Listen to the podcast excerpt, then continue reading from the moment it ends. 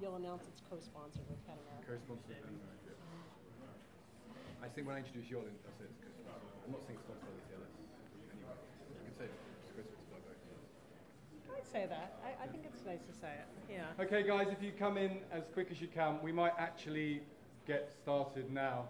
Um, so do sit down, find a space as we go along. Thank you so much for everyone to come to this event. My name is Stig Abell. I'm the editor of the Times Literary Supplement, a weekly journal of literature and culture based in London with a, with a keen interest in the United States. This event is sponsored by the TLS and PEN America. So we're really glad to be here. It's a total delight to discuss the issue of free speech, which never seems to go away. As I edit a literary magazine, I thought I'd begin things with a literary angle, so turn to the poet Milton, the author of Paradise Lost. And during the Civil War in Britain, he wrote a polemic against government attempts to license free speech called Areopagitica, which is named after a hill in Athens. And in it, he said this, which has continued to resound Give me the liberty to know, to utter, and to argue freely according to conscience above all liberties.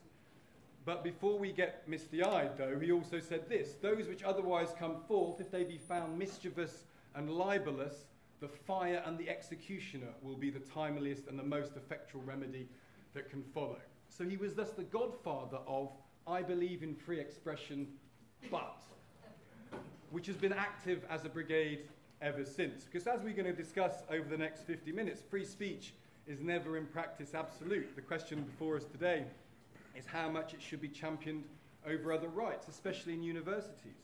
And those rights might include the right not to be offended, but also the right to live free from abuse and intolerance, to live safely and happily. This week, Berkeley hosted the right wing commentator Ben Shapiro and had to tighten security and offer counselling to those traumatised by his presence. This is what the Provost said. We're deeply concerned about the impact some speakers may have on individuals' sense of safety and belonging. No one should be made to feel threatened or harassed simply because of who they are or what they believe. This week, too, Harvard disinvited Chelsea Manning as a visiting fellow at its Institute of Politics.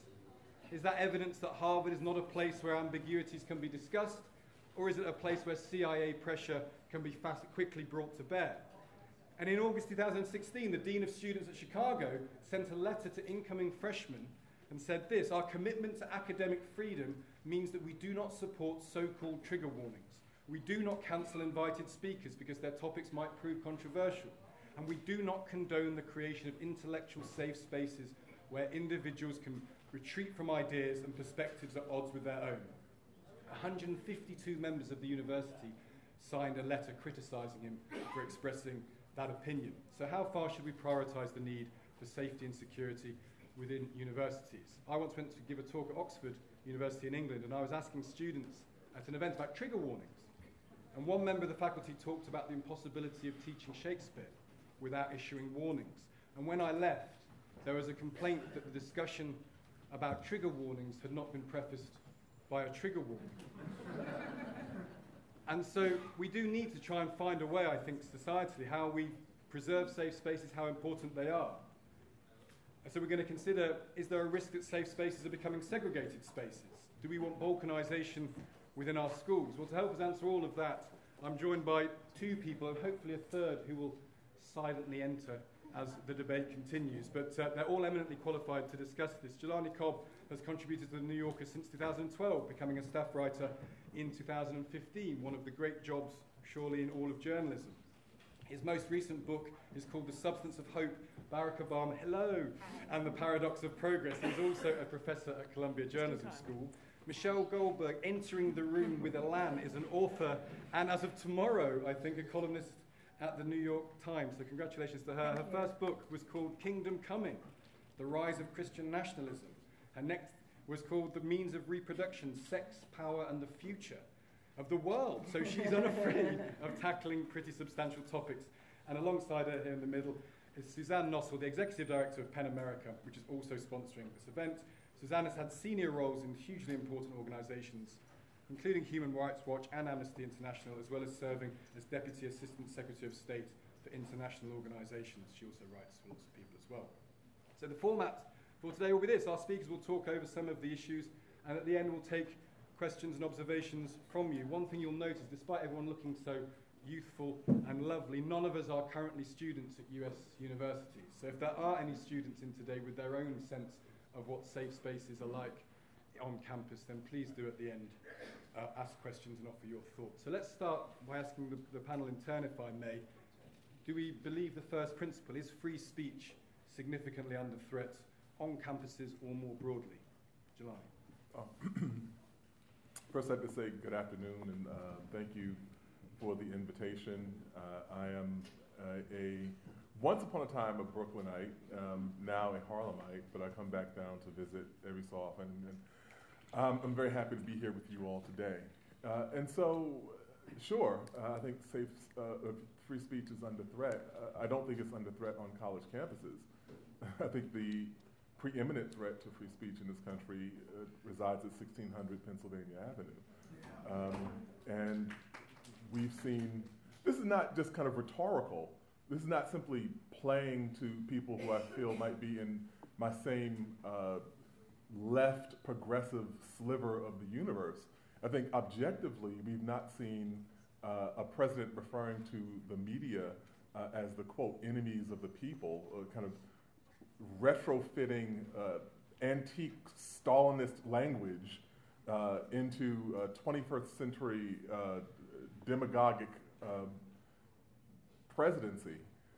and for us to actually grapple with what that means, the daily drip, drip, drip of uh, political assaults against the press, uh, I think is something that we should be very concerned with. And I think when we look at the way in which this conversation about uh, free speech on campuses is held, um, very often what I've noticed uh, about the kind of reactionary movements is that they tend to drape their uh, agendas in the virtues of democracy. Uh, and, and what I mean by that is saying that you were upholding one principle of democracy, but you were actually seeking to dismantle another fundamental principle of it. Uh, I think the, the, example that stands out to me most notably is uh, the kind of voter uh, suppression, uh, excuse me, uh, voter integrity commission that they have now, in which they are allegedly attempting to make sure that our, our votes, that our elections are untainted, but having no concern for the number of people who are finding it much more difficult to actually participate in democracy through voting. I think the same thing happens with free speech, that when we are looking at the conversation around free speech, uh, it is not, uh, that is actually a stand in uh, for a much more nefarious set of concerns that would not garner public attention in the way that, uh, in the way that uh, free, saying free speech would. And a, as a quick example of that, uh, it's worth noting that the recent spate of neo-Nazi uh, events and far right-wing events uh, have been billed as free speech events.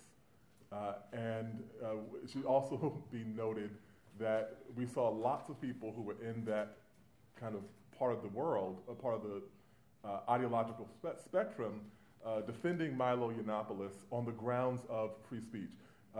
whether his, it was racism or sexism or uh, xenophobia, anti-immigrant bias, any of these things that uh, he was promulgating with uh, his, uh, his speeches, those things were being defended uh, under the name of free speech, as opposed to the other kind of subsequent issues. Should he be excluded? We'll come to him. Should he be excluded from, from making those types of often stupid as well as inflammatory um, comments? Mm-hmm. Well, I, I, think that like the virtue of democracy is that everyone has the right to be stupid in their own term and publicly. Uh, and I think the stupidity is its own indictment. Yeah. That notwithstanding, I don't think that's what the concern was, because when he began making statements that people were uncomfortable with about child molestation, all of a sudden that became something that was indefensible. They left the issue of the principle of free speech. But in theory, if they'd been concerned about this, they should have been out there saying, well, Milo has the right to talk about uh, things that make us uncomfortable, like child molestation, and we'll defend his right to do that. But the opposite is what happened. Uh, Suzanne Nossel, do you, do you, do you blame Trump for, for, for how free speech ideas have been wrongly articulated on campus? Do you think it, it, it, we, we rot from the head down uh, as a? I think he's made it worse. I mean, we did a report that we issued last fall, just about a year ago, called And Campus for All Diversity, Inclusion, and Free Speech at U.S. Universities, documenting these rising tensions and pressures between the drive to make the campus a more inclusive, equal environment, open to all students from all kinds of backgrounds, making sure they really can learn and feel comfortable uh, and, and accommodated at the university, but also arguing that those changes and that ev- necessary evolution of the university should not and must not come at the expense of robust protections for free speech and academic freedom. Because it's our view that the two sides on this debate too often talk past each other, and those who are demanding uh, more inclusivity uh, and social change, and those who are defending free speech need to come together and can come together. So I think Really? un- under I, I, that's my that's my you know it's I'm not saying it's easy, but uh, think? I think fundamentally No, I think we're talking about racism and sexism. Like, I think people who are concerned about racism and sexism are not going to come together with people who are interested in promulgating racism and sexism. I don't disagree with you, Jelani, but here's what I would say. I mean, you pointed this out. Not all people who cloak themselves in the language of free speech come in peace. And I think what has happened, especially over the last few months, is this, uh, you know, those who are advancing, whether it's a racist or a sexist or an anti-gay agenda, calling themselves and claiming the mantle of free speech uh, advocacy, this free speech week at Berkeley, which is, you know, really about a particular political agenda. I think the danger there that we see is there's a whole rising generation of students who are becoming alienated from the concept of free speech because they see it being invoked only to protect ideas and speech on the other side that they see as offensive. And I think that's a real risk. What we're trying to point out is that free speech is for all of us. You know, you need free speech if you're going to challenge the administration, if you're going to challenge a professor. You depend on those protections in order to be able to assert your views. And so we've got to reclaim free speech as, you know, uh, a treasured value, you know, not belonging to the right or the left, but to all of us. And so, you know, that's, that's the angle we come from. Michelle, do you think this is a new, is it a new problem? Is it a new issue that we're wrestling now? As it, has it been ever thus? Do you feel? I mean, I think these things flare up from time to time, but we're in a specific. Um, I think the dynamic has become particularly toxic. With you have this this dynamic, and I don't know how you break it out, how you break out of it, because there is, on the one hand, this generation gap about free speech as a first principle or an absolute value, right? I think that there are a lot of people younger than me who think that safety or inclusion or diversity or tolerance are more important than, you know, letting the Nazis march on Skokie, for example, mm-hmm. which was the kind of civil libertarianist mm-hmm. tradition that I grew up in. Mm-hmm. And, and I wonder if part of the reason some of them think that is because fascism really does seem closer than it ever has before. And so, you know, it was one thing to make an argument that we should let, let the Nazis march when you ne- when you couldn't imagine that somebody who was only a couple of steps removed from them would be in the White House. You know, mm-hmm. now I think the there's a reason that that that these ten, that people are much more alarmed about the mainstreaming of these ideas and that people feel such an intense um, need to kind of hold the line on what is acceptable because part of what Steve Bannon and the rest of the right are doing very consciously is trying to expand the um, realm of what can be said in public and decent society, right? That's what he means when he says politics are downstream from culture. But I think we're in a really bad place where, for a lot of really alienated young men, the site where you can be transgressive, where you can kind of throw off the norms of polite society, where you don't have to second guess everything you say, you can be your true self. If they feel like that's the right, and I think that that's something that the you know people like Milo Yiannopoulos are very good at playing on, and that kind of you know university culture becomes the culture of tiptoeing around things and strictures and watching your words and you know i think that in as much as the right is able to be the kind of swaggering rule breaker it's going to i think it's going to keep attracting a lot of these alienated young men and then the more they push the more people the more kind of response they get from um, you know, the, from the kind of trigger trigger warning left or whatever, um, the more they feel. Again, they like. I don't think it's it's not right when they say, you know, we're the new punk rock. But I think they're getting some of the same kind of like. It does their bourgeois- work for them, is what you're saying. Yeah. I- If, if, if, you, if you pander to what they believe is- a, a stereotype is, then it, it does their work for them. So the interesting question, mate, if you want to hold the line against fascists, do you invite them in and argue them, or do you push them out? Seems to me to be one of the, the, the questions here. What do you think, John? Well, so I think there are a, a couple of things kind of implicit in this. Um, and kind of the other side of um, Michelle's point is that there is the very real, we, we know this, that democracy uh, can be undermined democratically. Uh, and so uh, to kind of use the uh, kind of threadbare at this point comparison, uh, but unfortunately still relevant, we're talking about Hitler being elected uh, and not seizing power. Uh, so the idea of how we combat these fascist movements, I don't think that we have a full picture of what anti-democracy looks like. That we can only conceptualize it, or in some ways we can only conceptualize it as a kind of robust and laissez-faire almost approach to free speech. But someone who has studied the history of race in, these, in this country can tell you very easily that there is a whole anti democratic tradition in this country that was enhanced by the First Amendment. Uh, and what I mean by that is simply this. In uh, 1915, when Birth of a Nation was released, uh, W.E.B. Du Bois and the NAACP uh, and uh, William Monroe Trotter, uh, the civil rights leader, all of them wanted this film to not be shown. And within the NAACP, even, which was a fledgling organization then, just a few years old, there was an internal debate saying, do we really want censorship? Now, this was not a kind of abstract academic question, uh, because Birth of a Nation was directly responsible for the rebirth of the Ku Klux Klan. Uh, and there, this is not a, you know, should I be able to say this? It is directly related to these forces that are lynching black people. And saying that when you have a hierarchical society even civil liberties can be deployed in ways that reinforce that hierarchy.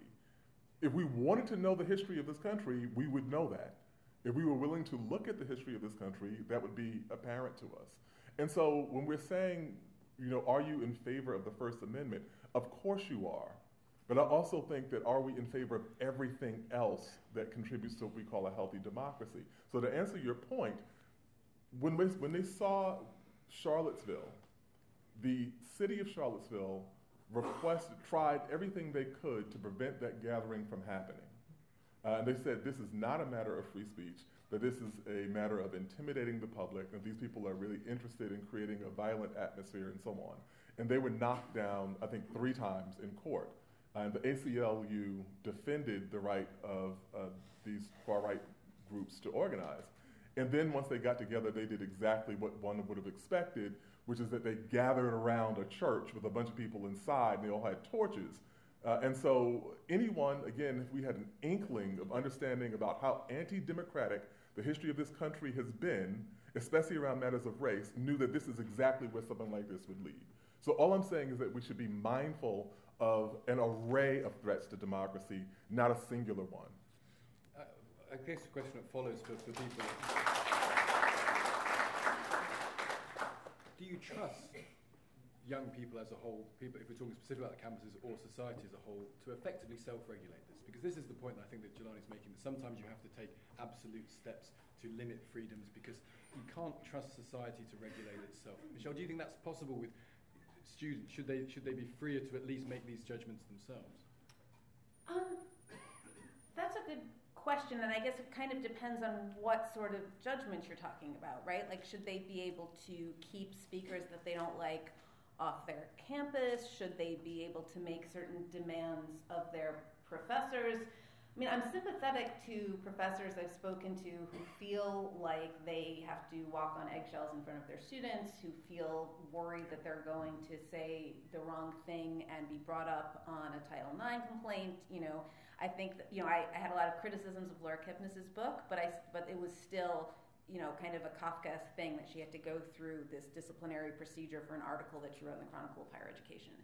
And so, and, and I also think that I don't, the, here's something I don't trust. I don't trust that any kind of speech restrictions that we decide to allow against the right will only be used against the right. I mean, particularly when the left is not in power in this country, you know, and so you and it's actually true that we've a lot of the um, a lot of the examples of kind of really cra- campus crackdowns on free speech, oh, they don't get as much attention. But there's, you know, a scholar. Um, there, you, you hear about left wing scholars all the time who either lose their jobs for saying something intemperate about, you know, Trump or white people. I mean, basically Tucker Carlson on Fox News, you know, because he doesn't want to write about Trump making deals with Democrats, this is what he airs. You know, when he's not talking about dirty gypsies, he's talking about somebody, you know, said something at East Tennessee, whatever, and like, let's rile up the whole country in response. And so,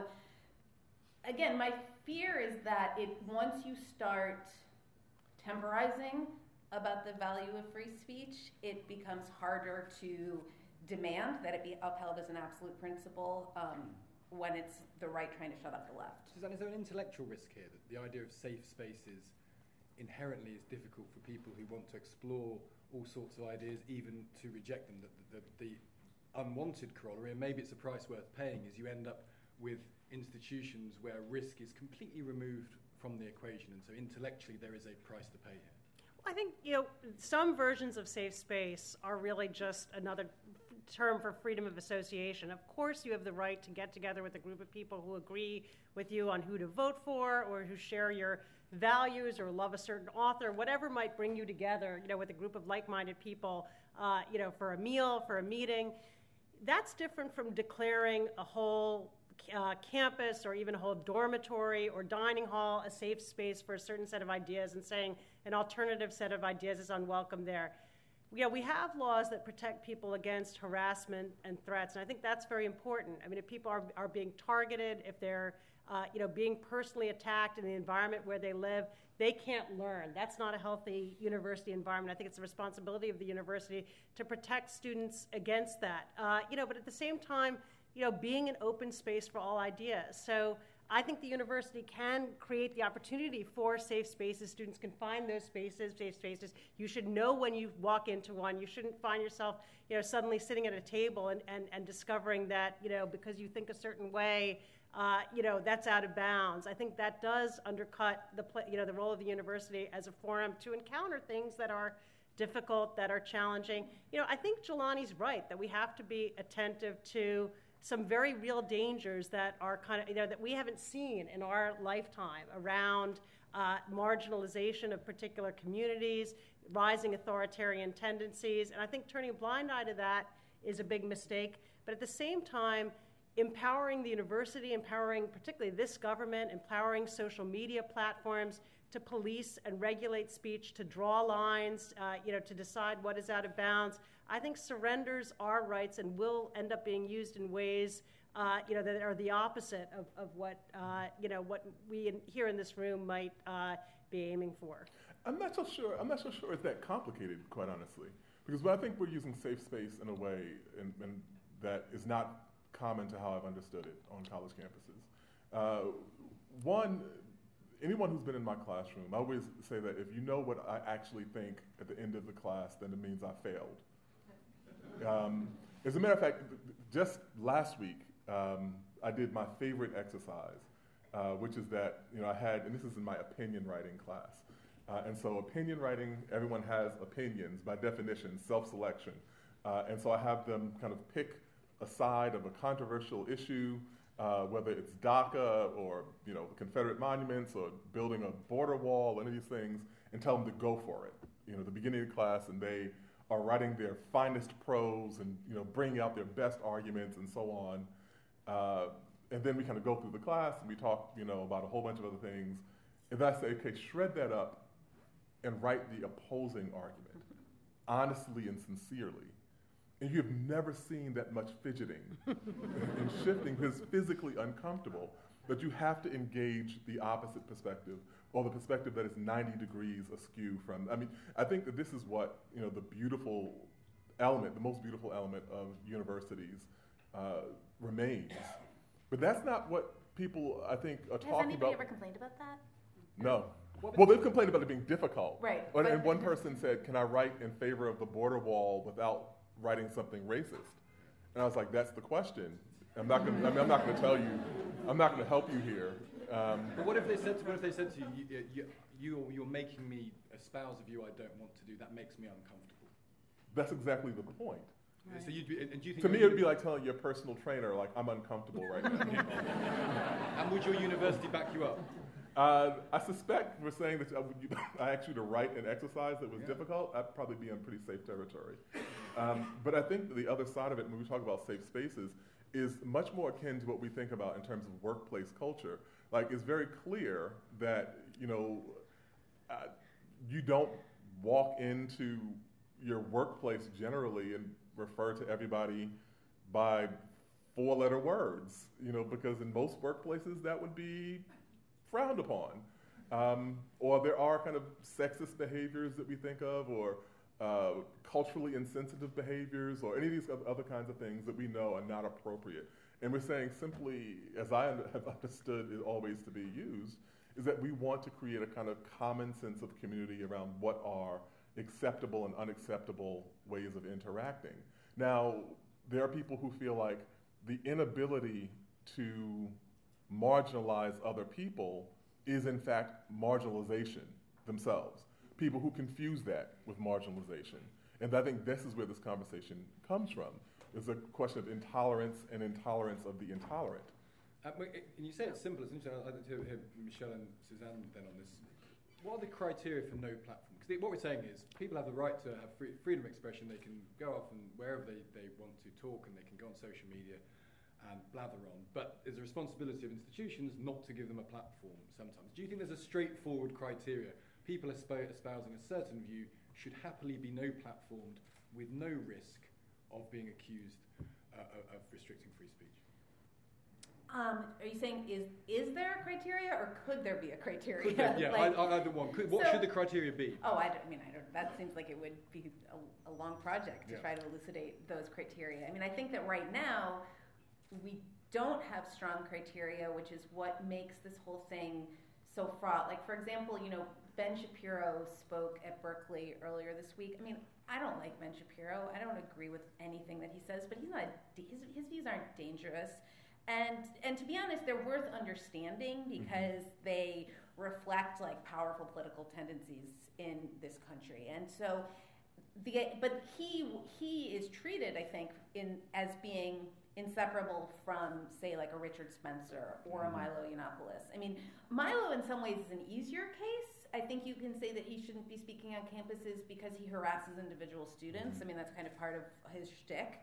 And, And so, intent, perhaps. Is, does intent play a part where, where you he's designing, he's deliberately trying to cause trouble? You can you can make a judgment about intent.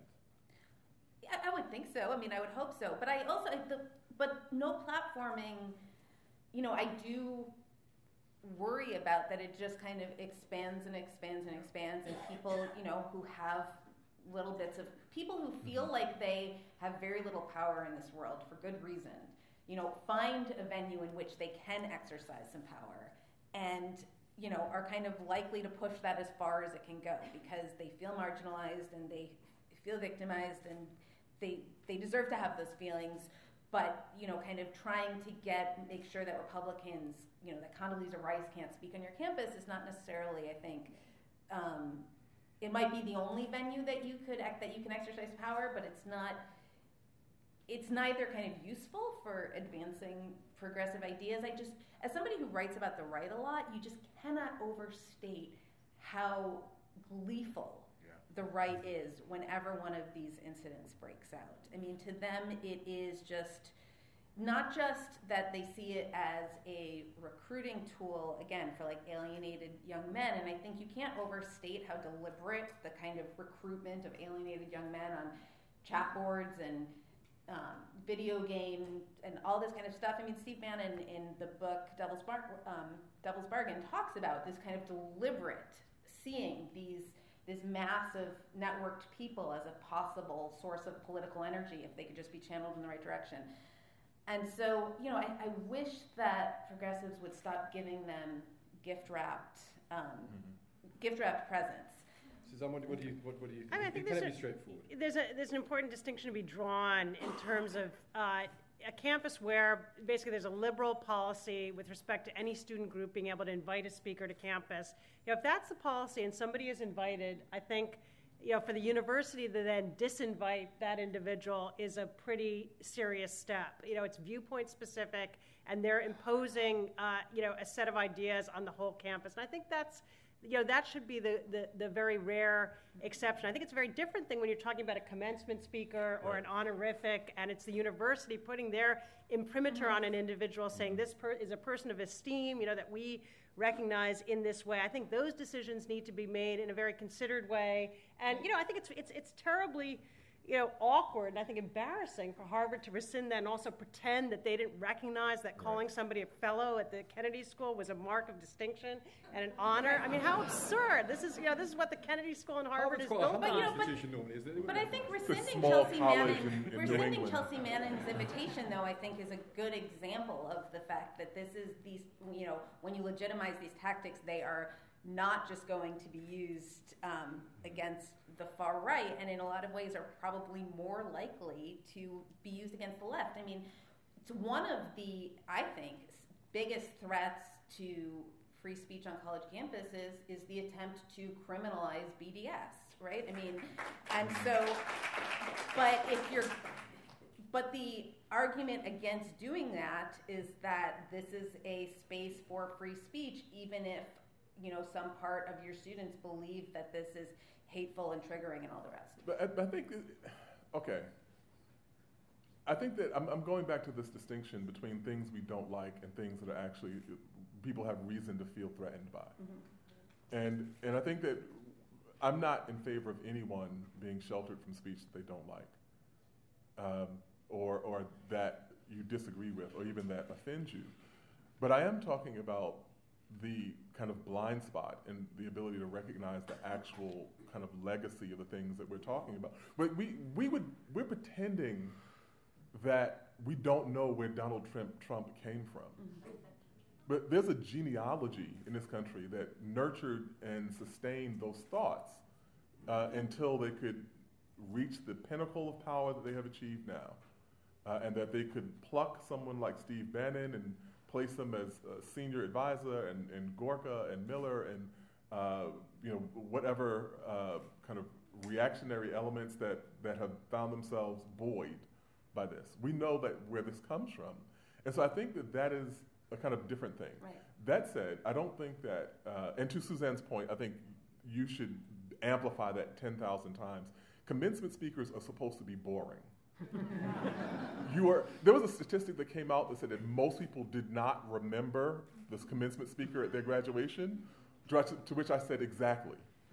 you know, but I think it's the point because you're specifically because you are endorsing that person mm-hmm. that you should go for the person who's just like, oh, I, you know, Right.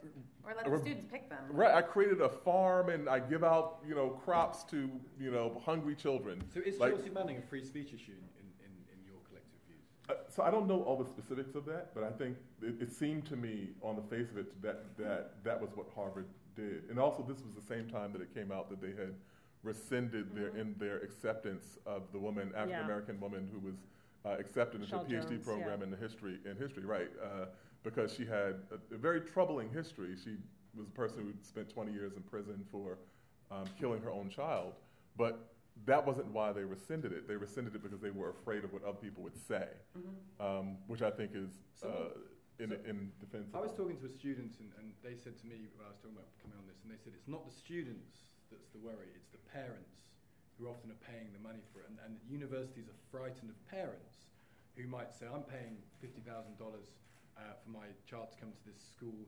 I can't believe you're allowing X to come and speak there. Do you, do you, do you think that the, the concern around this comes from people outside the, the university, the parents? Uh, There's all kinds of pressures. I mean, there are pressures from donors, uh, media pressure, and you know, the people talking about this Michelle Jones case were very open about being afraid of Fox News, you know, getting a hold of the fact that she got, uh, you know, funded for her participation in this graduate program. But I think it really is the role of the university to stand for these larger values, recognizing yes, you're going to be buffeted by a whole range of pressures, and there are going to be be people who don't like it.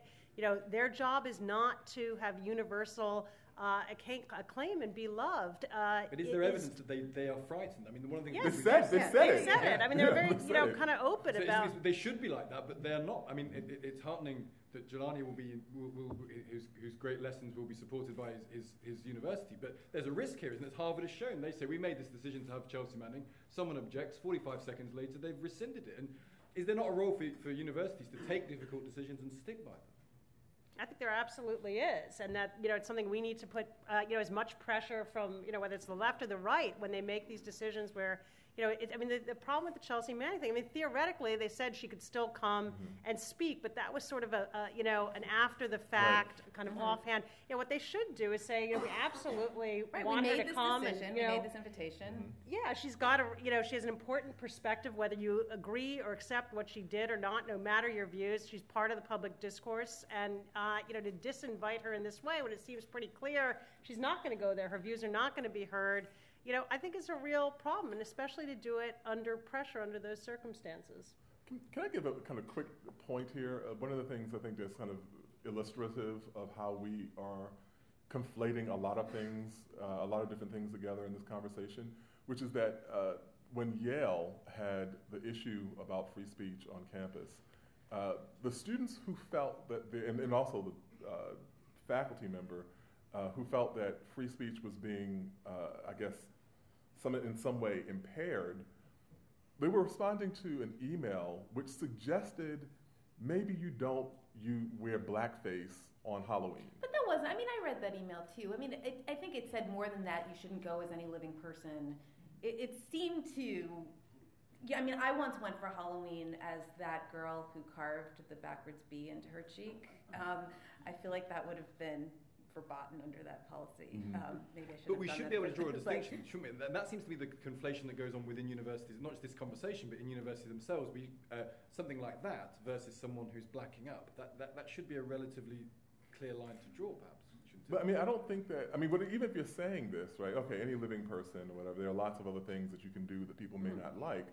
But there's no way I think that you we can say that we can't tell. First off, the marginal numbers of students of color who are on these campuses in the first place, as a legacy of these institutions that have a history of explicitly forbidding these students to come to this place. And then when there is some um, really inconsequential number who manage to find their way to the campus, we say as a uh, kind of fee uh, for your uh, existence in this space, you have to tolerate other people marching around in blackface, and we're going to call this freedom. I don't think it was really about, you know, I think everybody agreed that, you know, certain costumes that are deliberately or wantonly offensive ought to be out of bounds. And it was a question of, you know, how directive and how prescriptive the university should be in detailing, you know, chapter and verse of, of different, you know, costumes and what was and wasn't uh, appropriate in a sense that, you know, students could make these decisions and make these judgments for themselves. They might get it wrong at times, but that's part of the experience, like the experience that you offer of you know, looking at things through different lenses and learning through interaction with other students, you know, what uh, what those boundaries are and should be. And I, you know, you, I think, you know, I think you could defend the original memo, but I also think there's there's a real case that you know, it was a sort of a memo and then another counter memo, you know, that the intention of the counter memo was really to, you know, put that responsibility in the hands of students and that, you know, there's a case for that, that, you know, these are people who are growing up, they're living in a diverse environment, um, they ought to exercise good judgment, but it's not something the university should necessarily prescribe to them. I understand. So we should say, we'll let you all offend the black people until they leave campus, which some of the black students did, until you can figure out that this behavior tends to make the black students leave campus. So, so, and I don't say that, I mean, I don't mean to, I'm not saying this, literally there were students leaving the campus because of this. Uh, and when you talk about, when you go into these institutions that have these problems with retention, one of the key things they say is that students feel alienated, students of color feel alienated on their campuses. I know this is somebody who speaks frequently. Every institution I go to, public, private, college, university, Midwest, South, West Coast, wherever, there is a cluster of black students who say, I feel completely alienated in this place. And I understand exactly why they feel that way. And say, and saying, and also the other thing is the consistency of it. What is this? September 16th, 17th, we'll say in six weeks we'll have some university somewhere where it'll be Halloween and someone will be walking around in blackface because it happens every year. It's not that we're saying, okay, this is something that happened once, it's kind of a pattern wherein this happens again and again and again and again. And then when people are confronted by it, you're saying, oh, it's politically correct, you're t- trampling upon my rights. And so the final point I'll say about this and, uh, is that I'm not arguing against free speech. I'm saying that we have all sorts of other things that we recognize if we take a kind of uh, unregulated, completely unregulated approach to them, they wind up with ends that we don't intend. The Second Amendment is a great example of that. The Fifth Amendment uh, and the property uh, rights, the due process clause of the Fifth Amendment, is wonderful until people used it as a basis for preventing the emancipation of slaves. That you can use democratic principles in undemocratic ways. That's the basic point that I'm making.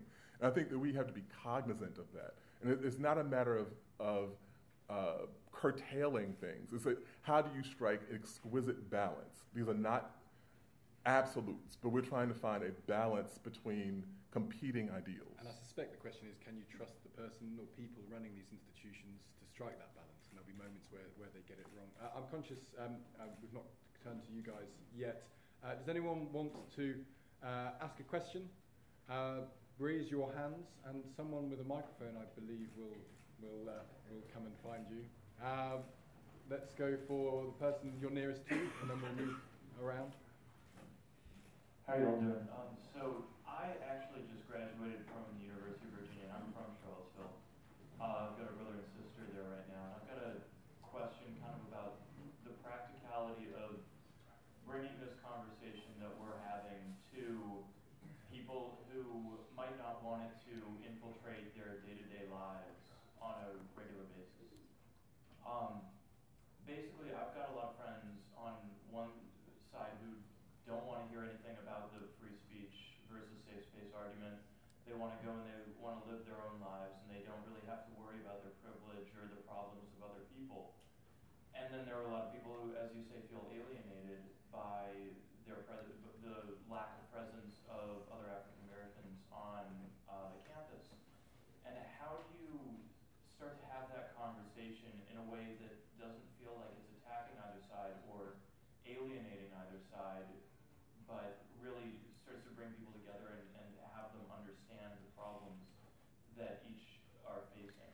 Is it healthy that at least we're having conversations Yeah. like this? Is, it, is a question I suppose that follows from that. I mean, I think from PEN's point of view, dialogue between these different groups is kind of at the essence of how we're going to get past this if we're ever going to get past. I mean, we, you know, one of the first things we did when we issued our report was we brought together a group of the top student leaders from the campus protests from around the country with free speech experts just to kind of talk face to face about why it is that people are arguing that free speech protections in some situations, you know, leave people exposed and endangered. You know, why it is that uh, you know those who've spent their lives advocating the First Amendment, you know, think that it can offer adequate protection in those circumstances. And we find like when people, you know, sit down face to face, you know, they might not agree perfectly, but they can be respectful and understand each other. I actually think I watched the Ben Shapiro lecture at Berkeley the other night, and you know, inside that room, he invited people who disagreed with him to come to the front of the line uh, first and ask their questions. And there were a lot of challenging questions, and he answered them, and it was a real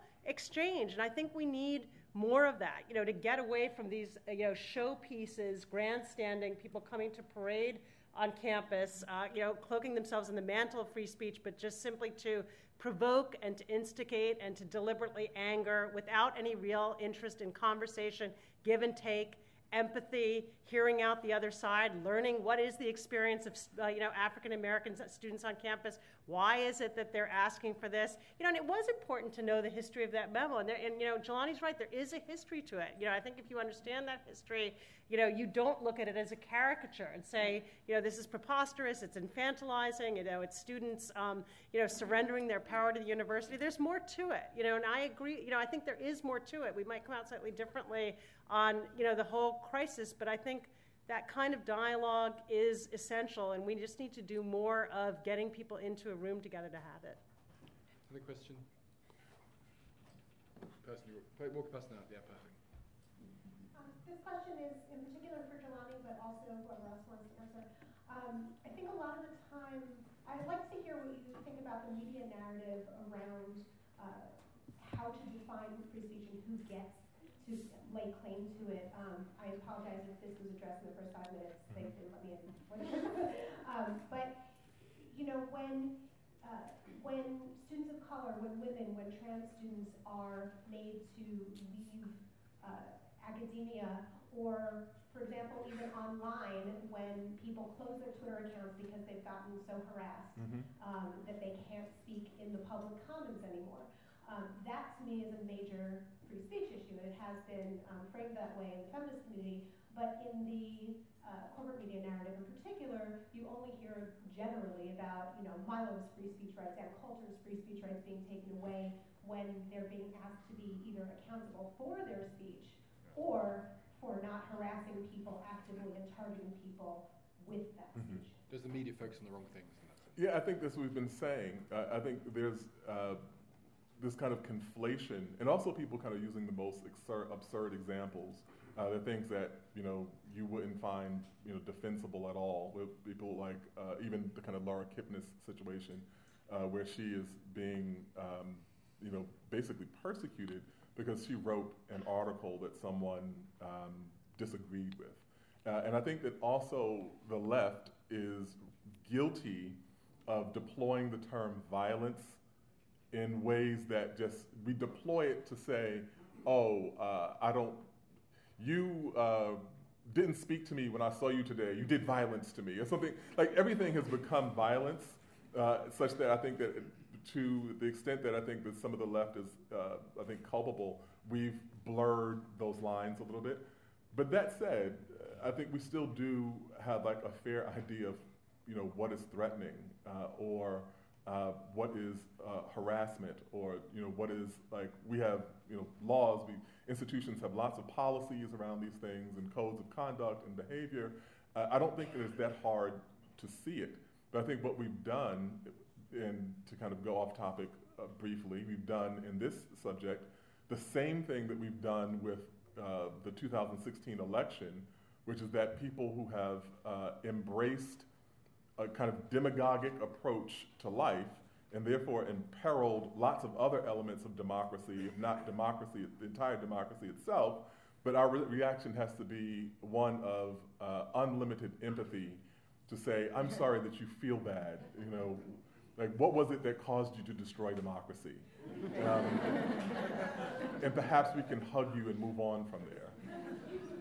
Uh, we have to leave. It. So, Michelle, uh, just to finish with you, you're joining the Times tomorrow. Um, do you think the media covers this issue fairly, responsibly? And then we'll have to wrap it up. I mean, I think that we're, it's not covered fairly and responsibly is, like I said, there's actually a fair amount of targeting of left wing professors and, you know, kind of left wing movements and but we're used to a specific narrative of you know kind of fragile snowflakes can't stand you know right wing provocateur.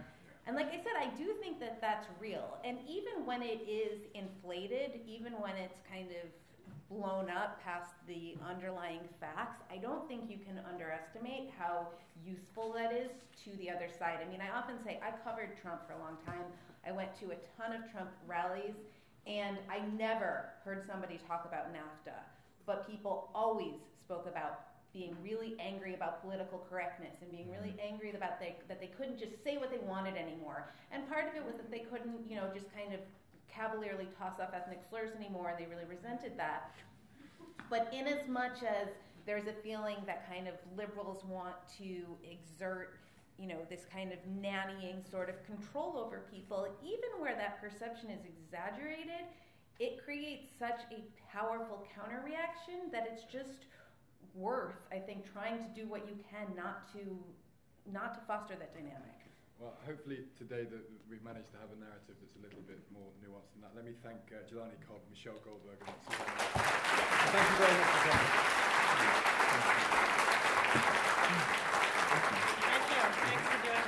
Thank you. Michelle, can I, can I get you in my class? I would love to come to your class. We meet on yeah, Wednesdays. Yeah, yeah, yeah. Um, yeah. I was wondering if I could ask you a question. Sure. I apologize I came in late. I happen to be uh, Wow, that was, that was professor. a good day. Thank you so much. Thank you. Really What, enjoyed I'm going to come around. Oh, sure. It's such a problematic issue. I mean, I, I always wonder, is there I like saw you. I was like, what the hell? What you doing here? Yeah, you know, I gotta make that fashionably late entrance. But are you in New York?